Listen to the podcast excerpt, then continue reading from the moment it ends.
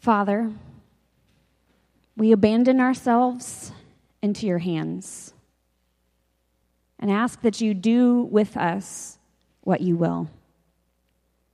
Whatever you may do, we thank you. We are ready for all and we accept all. Let only your will be done in us and in all your creatures. We wish no more than this, O Lord. So into your hands we commend our souls. We offer them to you with all the love of our hearts. For we love you, Lord, and we so need to give ourselves, to surrender ourselves into your hands without reserve and with boundless confidence, for you are our Father. And Lord, with these words,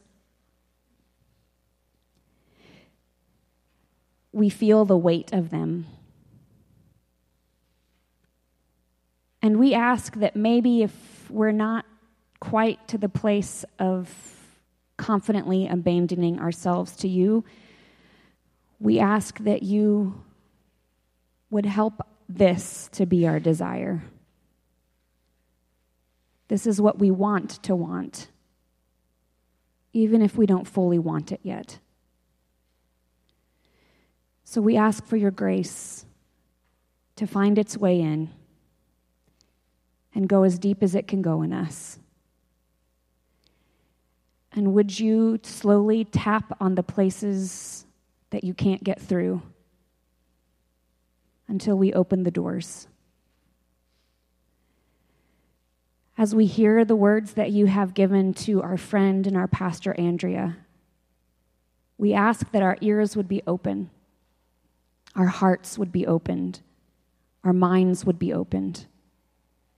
And we ask not only for the ability to listen well, but to learn well and to be courageously obedient with what we have heard. And we ask this in the name and the power of Jesus Christ. Amen.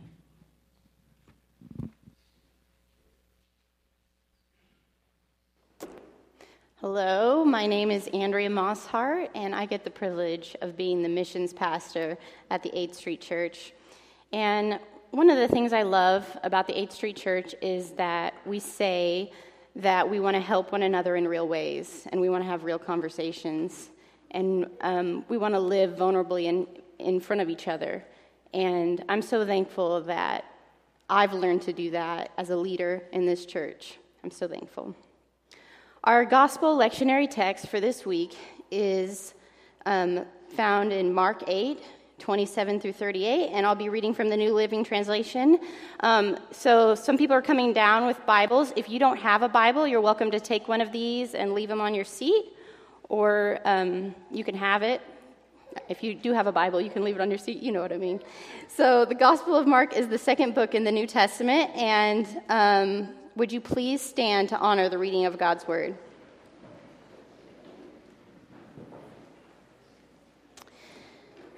Jesus and his disciples left Galilee and went up to the villages near Caesarea and Philippi. And as they were walking along, he asked them, Who do people say that I am? Well, they replied, Some say John the Baptist, some say Elijah, others say you're one of the prophets. Then he asked them, But who do you say that I am? Peter replied, You are the Messiah. But Jesus warned them not to tell anyone. Then Jesus began to tell them the Son of Man must suffer many terrible things and be rejected by elders, the leading priests, and the teachers of the law. He would be killed, but three days later, he would rise from the dead. As he talked about this openly with his disciples, Peter took him aside and began to reprimand him for saying such things. Jesus turned around and looked at his disciples, then reprimanded Peter and said, Get from me, Satan, he, he said. You are seeing things merely from a human point of view, not from God's. Then, calling the crowd to join his disciples, he said, If any of you wants to be my follower, you must take up on you must you must give your own way, take up your cross and follow me. If you try to hang on to your life, you will lose it. But if you give up my life for the sake of the, of the good news, you will save it. And what do you benefit if you gain the whole world but you lose your own soul? Is anything worth more than your soul? If anyone is ashamed of me and my message in these adulterous and sinful days, the Son of Man will be ashamed of that person when he returns in his glory of his Father with the holy angels. You may be seated. Woo! Got through that part. All right. So, in Mark chapter 8, verse 27, Jesus and his disciples went on to the villages around Caesarea and Philippi. And for the casual reader, without any geographical context, this sounds no different than Jesus took his uh, disciples down the road to the neighboring village. However, just coming from Bethsaida, that means Jesus decided to take his disciples on a 32 mile round trip to Caesarea in Philippi, the only recorded trip Jesus took to that region or anywhere remotely like it. And whenever I first read 32 mile trip, I thought about taking a trip in a car, and it felt like no big deal, like driving from here to Yukon, Oklahoma. But Jesus was poor, and his disciples would have been on foot and this would have been no small journey. Caesarea Philippi was established by the Greeks as a Hellenistic city where, they worship, where the worship of God, of the god Pan, was centered. And by the early first century, Caesarea Philippi uh, was hated by Orthodox rabbis, and it was taught that no good Jew would ever visit there. In fact, in Jewish theology, this place was an area of evil, departed spirits. Like it was haunted. That's what they kind of thought, that there was demons there. It was scary, like Halloween stuff.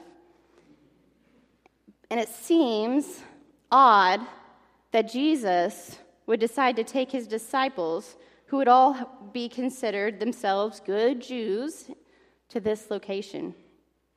I wonder what they would have thought along the way.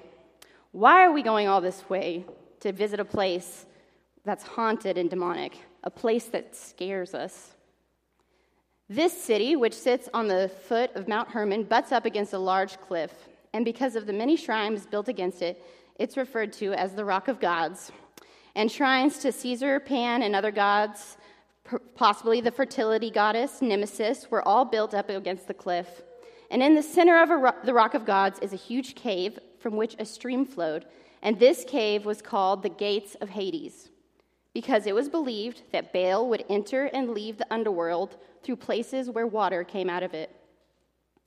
In the open air Pan shrine, next to the cave mouth, there was a large niche in which a statue of Pan, a half goat, half human creature, stood, worshipped for its fertility properties.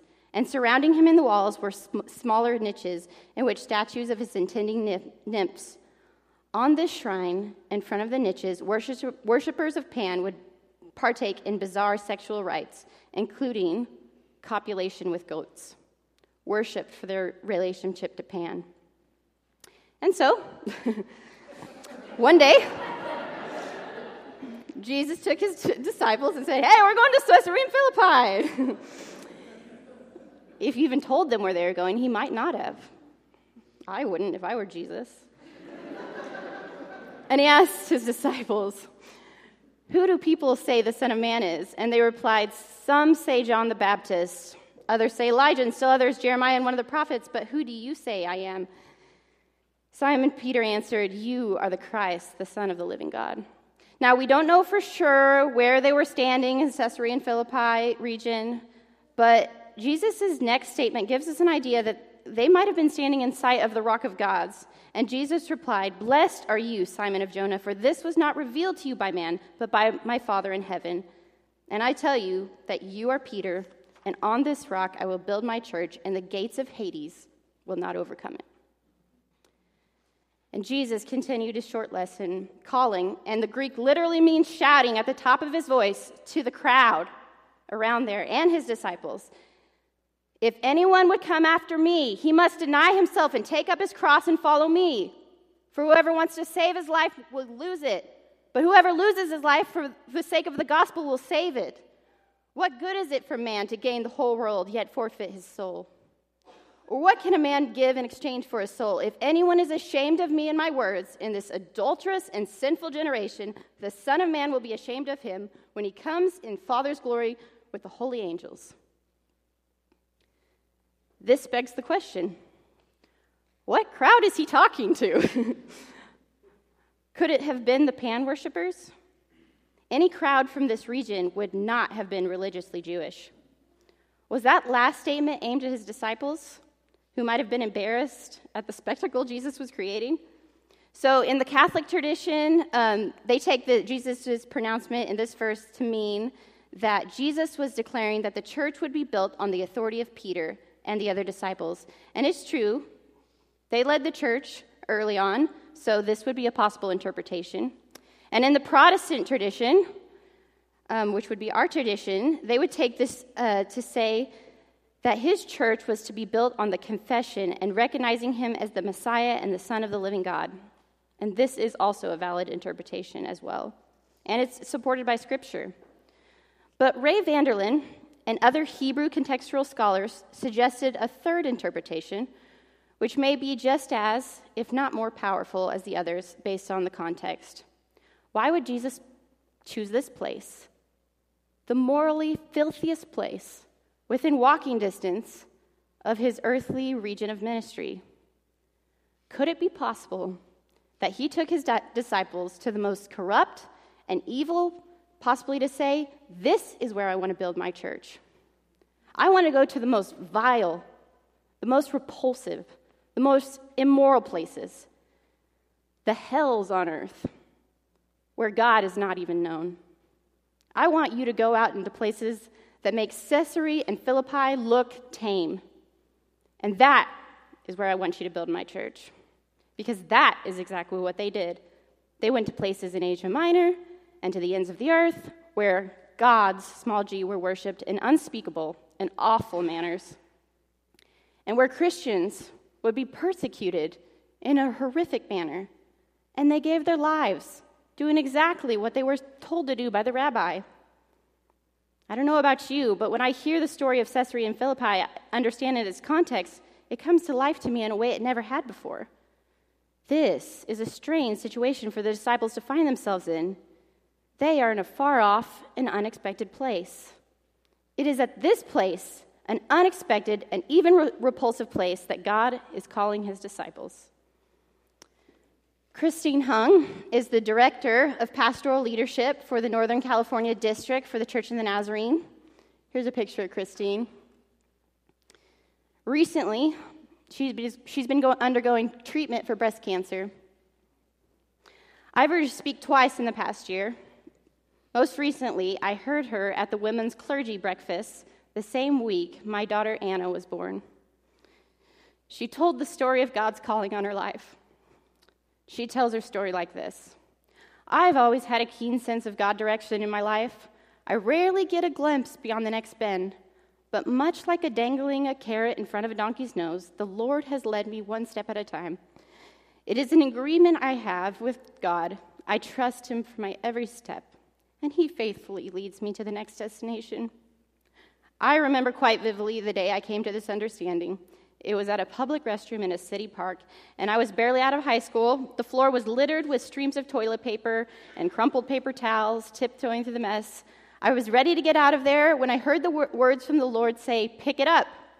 It was quite audible, but I so deeply sensed in my heart that I might as well have heard it in my with my ears. To be, oh, it was not audible, but to be honest, I tried to ignore it and pretend not to notice it, but I heard it again.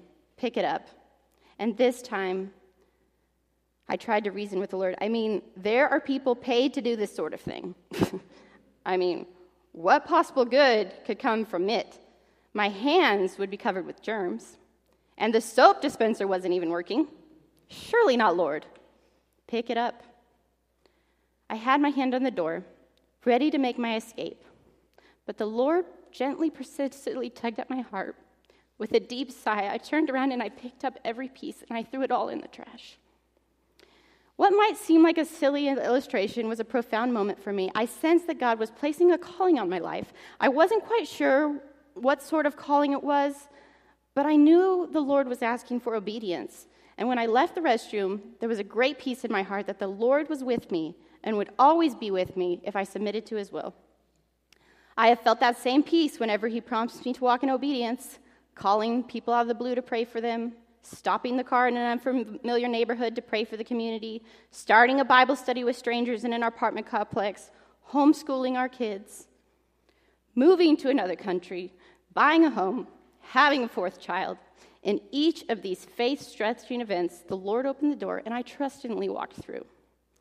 And Christina's story reminds me that even in everyday things, God is calling us to be obedient. And when we are obedient to say yes to the gospel, it takes us to unexpected and often the unwanted places in our world. But as we lay down our lives for the gospel, we gain new life a life that is rich and full and leads us into mission. In 2008, my oldest cousin on my dad's side of the family died of a rare form of hip cancer that he'd been battling for several years. He was 23 years old, and he had to leave college in the middle to get treatment. And then, when the cancer returned, my senior year of college, it ended up taking his life. And Spencer was a musician. He was someone I always looked up to. He was the oldest cousin. He was so cool. And one of the things he always said was, enjoy every sandwich. And it was his way of reminding us that life is short and we're to enjoy the ordinary moments that we are given. This is mustard seed language, seeing the kingdom of God breaking through in the ordinary. And Spencer wrote music, and one of the songs he wrote was called Sweet Surrender. And I still listen to this song when I'm having a hard day, and there's something about his words in the midst of darkness of cancer that bring me hope on my tough days. And toward the end of Spencer's life, he decided to give his way, away his music for free. He didn't want any royalties. He said, Freely I was given this, so freely I'm going to give it away. So he toured around the country and he played in people's living rooms because he wasn't big enough to play in venues. He knew he was probably not going to be able to finish college, and he decided to just make the best of his circumstance. He had no idea what his future was going to look like, so he just trusted God that he would provide that, and he would provide peace. Now, Spencer came to the realization that life is short, and he decided to surrender his life over to God. But the fact of the matter is, all of our lives are short. And while total surrender can feel scary, when we're walking in obedience to God, He's going to take care of us. A few months ago, we heard a story from Holly and Kurt Johnson who decided to uproot their lives and their family and follow God's call to Copenhagen, Denmark. Holly is a good friend of mine, and me and Mikhail and Claudine have prayed together for years for each other because being a woman in ministry is hard.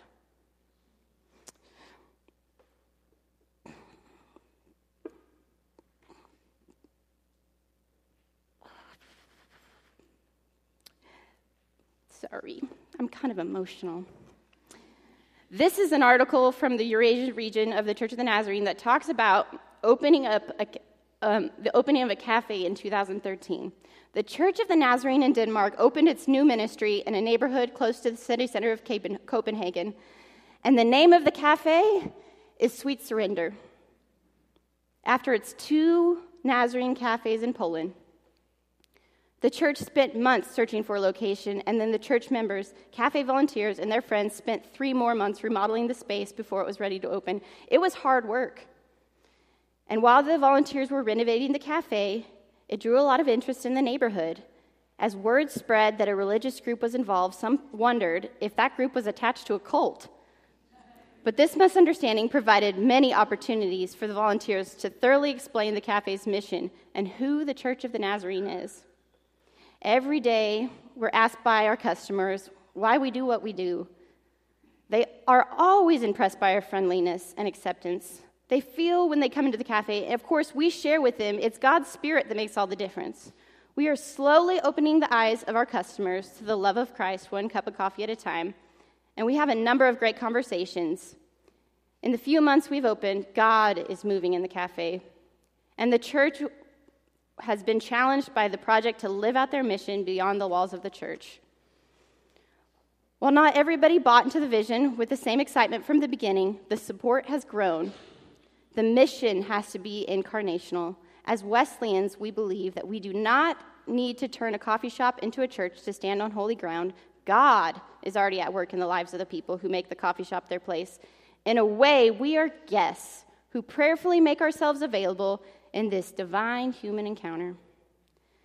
And since opening the cafe has created connections between the church and social organizations in the community, according to the pastor, in one of the first meetings, it was agreed upon that Sweet Surrender would live out a mission of charity, loving neighbors by meeting needs in the neighborhood. For instance, the cafes collects coffee, teas, cookies, children items for, for ministry among prostitutes called Nightlife Cafe. The cafe collects Bibles distributed to the women.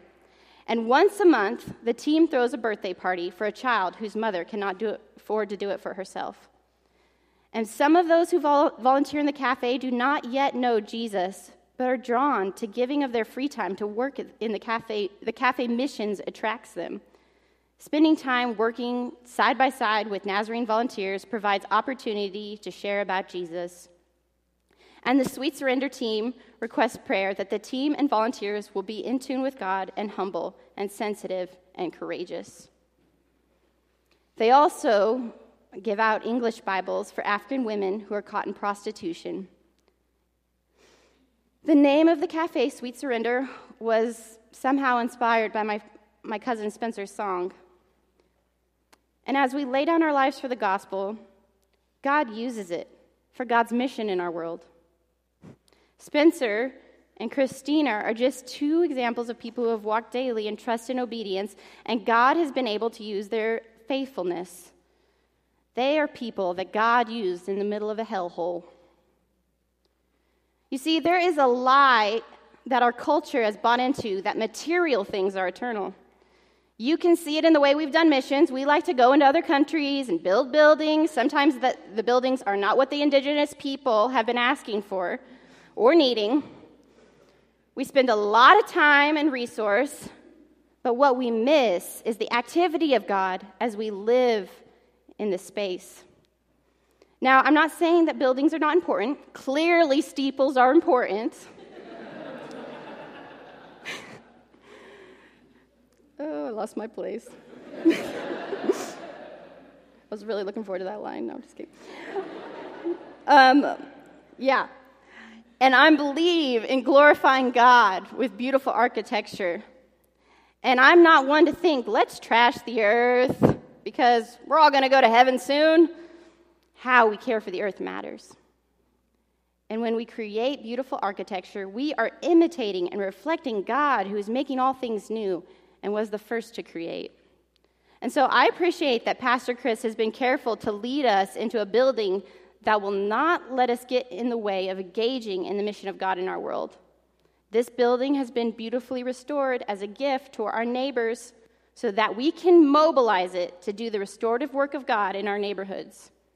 We are not going to be bogged down by maintaining and sustaining more than we need, and, and are instead free to be the good and useful neighbors God has called us to be. You know, I was actually born in the panhandle of Oklahoma, Shattuck, Oklahoma, and my dad was in ministry. We moved around a variety of places. Um, but I just remember always missing the community of the South. The beauty of the South is in the people. You know, I, when I lived in other parts of the country, I noticed how bad they were at community and hospitality. You all are excellent at it. But we've said it many times. We didn't plant a church in Midtown and love OKC because it's so great. We love it because it's so terrible. Tragedy consumes this area. Most of us don't see it because you have to go out of your way. You have to go out of your way to get to those hellholes. Honestly, it can be a real hellhole here. Do you know that in Oklahoma, one in six families struggle with hunger? One in four children in Oklahoma struggles with hunger every day. One in six Oklahoma seniors struggle with hunger. And with twice as many women in prisons as any other state, Oklahoma is the female incarceration capital of the United States. Oklahoma ranks among the bottom 16 states for women's mental health, meaning that Oklahoma women report experiencing poor mental health conditions, including stress, depression, eating disorders, at a higher average than any other state. And in 2015, it, rem- it ranked among the bottom 10 states for women economic security and access to health insurance and higher education. And as a woman, I can't keep quiet about that, even though I have privilege. But Jesus has led us here. So I think we need to ask ourselves what does it mean to be the faithful church and do the re- redemptive work of God here? That is something to pray about and discover together.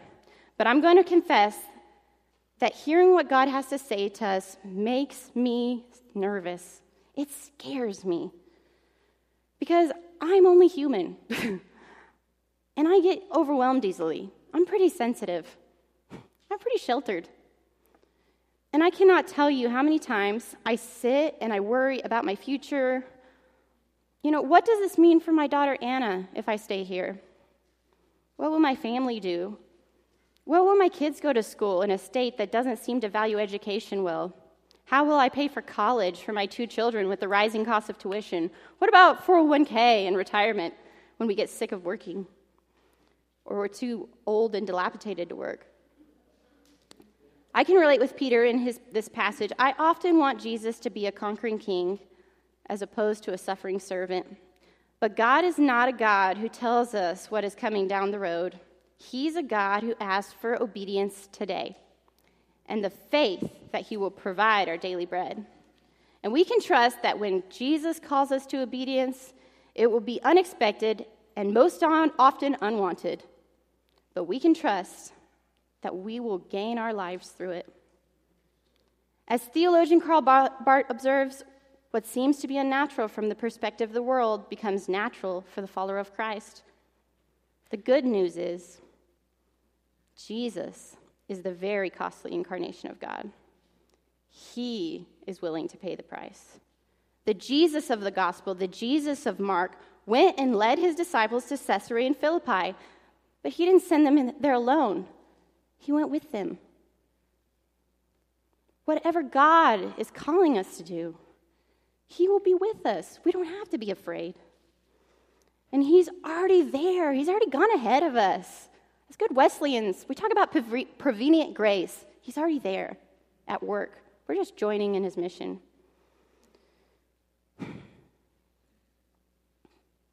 So we can trust that whatever hellhole we find ourselves in, God has already been there and will be with us in our suffering.